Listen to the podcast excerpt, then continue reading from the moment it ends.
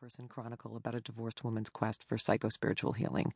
I hoped they would be generous enough, though, to understand that I had needed to write that book for my own personal reasons, and maybe everyone would let it slide, and then we could all move on.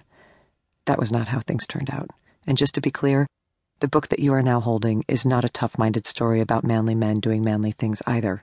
Never let it be said that you were not warned.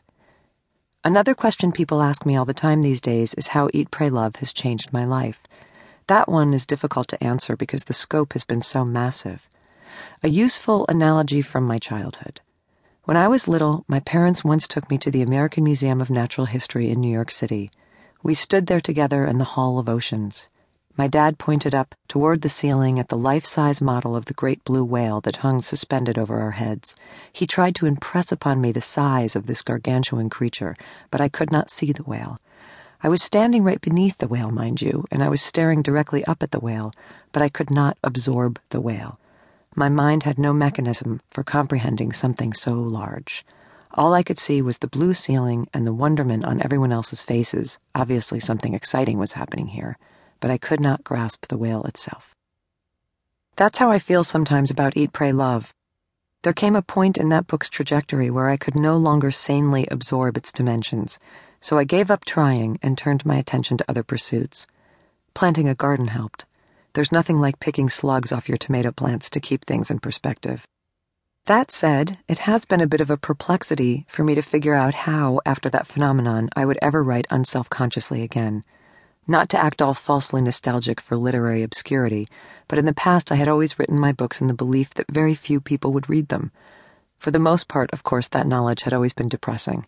In one critical way, though, it was comforting. If I humiliated myself too atrociously, at least there wouldn't be many witnesses.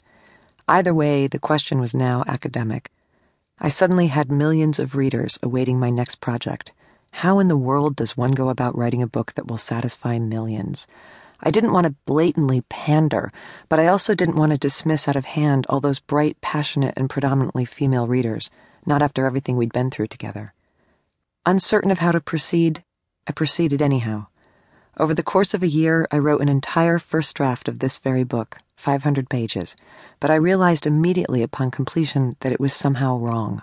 The voice didn't sound like me. The voice didn't sound like anybody. The voice sounded like something coming through a megaphone, mistranslated. I put that manuscript away, never to be looked at again, and headed back out to the garden for some more contemplative digging, poking, and pondering. I want to make it clear here that this was not exactly a crisis, that period when I could not figure out how to write, or at least when I could not figure out how to write naturally. Life was really nice otherwise, and I was grateful enough for personal contentment and professional success that I wasn't about to manufacture a calamity from this particular puzzle. But it certainly was a puzzle. I even started wondering if maybe I was finished as a writer. Not being a writer anymore didn't seem like the worst fate in the world if indeed that were to be my fate, but I honestly couldn't tell yet. I had to spend a lot more hours in the tomato patch, is all I'm saying, before I could sort this thing out. In the end, I found a certain comfort in recognizing that I could not, cannot, write a book that would satisfy millions of readers, not deliberately anyhow. The fact is, I do not know how to write a beloved bestseller on demand. If I knew how to write beloved bestsellers on demand, I can assure you that I would have been writing them all along because it would have made my life a lot easier and more comfortable ages ago. But it doesn't work that way, or at least not for writers like me. We write only the books that we need to write or are able to write, and then we must release them, recognizing that whatever happens to them next is somehow none of our business.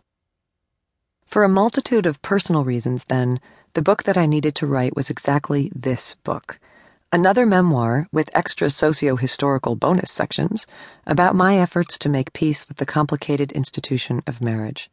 The subject matter was never in doubt, it's just that I had trouble there for a while finding my voice. Ultimately, I discovered that the only way I could write again at all was to vastly limit, at least in my own imagination, the number of people I was writing for. So I started completely over, and I did not write this version of Committed for millions of readers. Instead, I wrote it for exactly 26 readers. To be precise, the names of those 26 readers are Maud, Carol, Catherine, Anne, Darcy, Deborah, Sophie, Susan, Cree, Kat, Bernadette, Jen, Jana, Cheryl, Rhea, Iva, Erica, Nichelle, Sandy, Anne, Patricia, Tara, Linda, Laura, Sarah, and Margaret.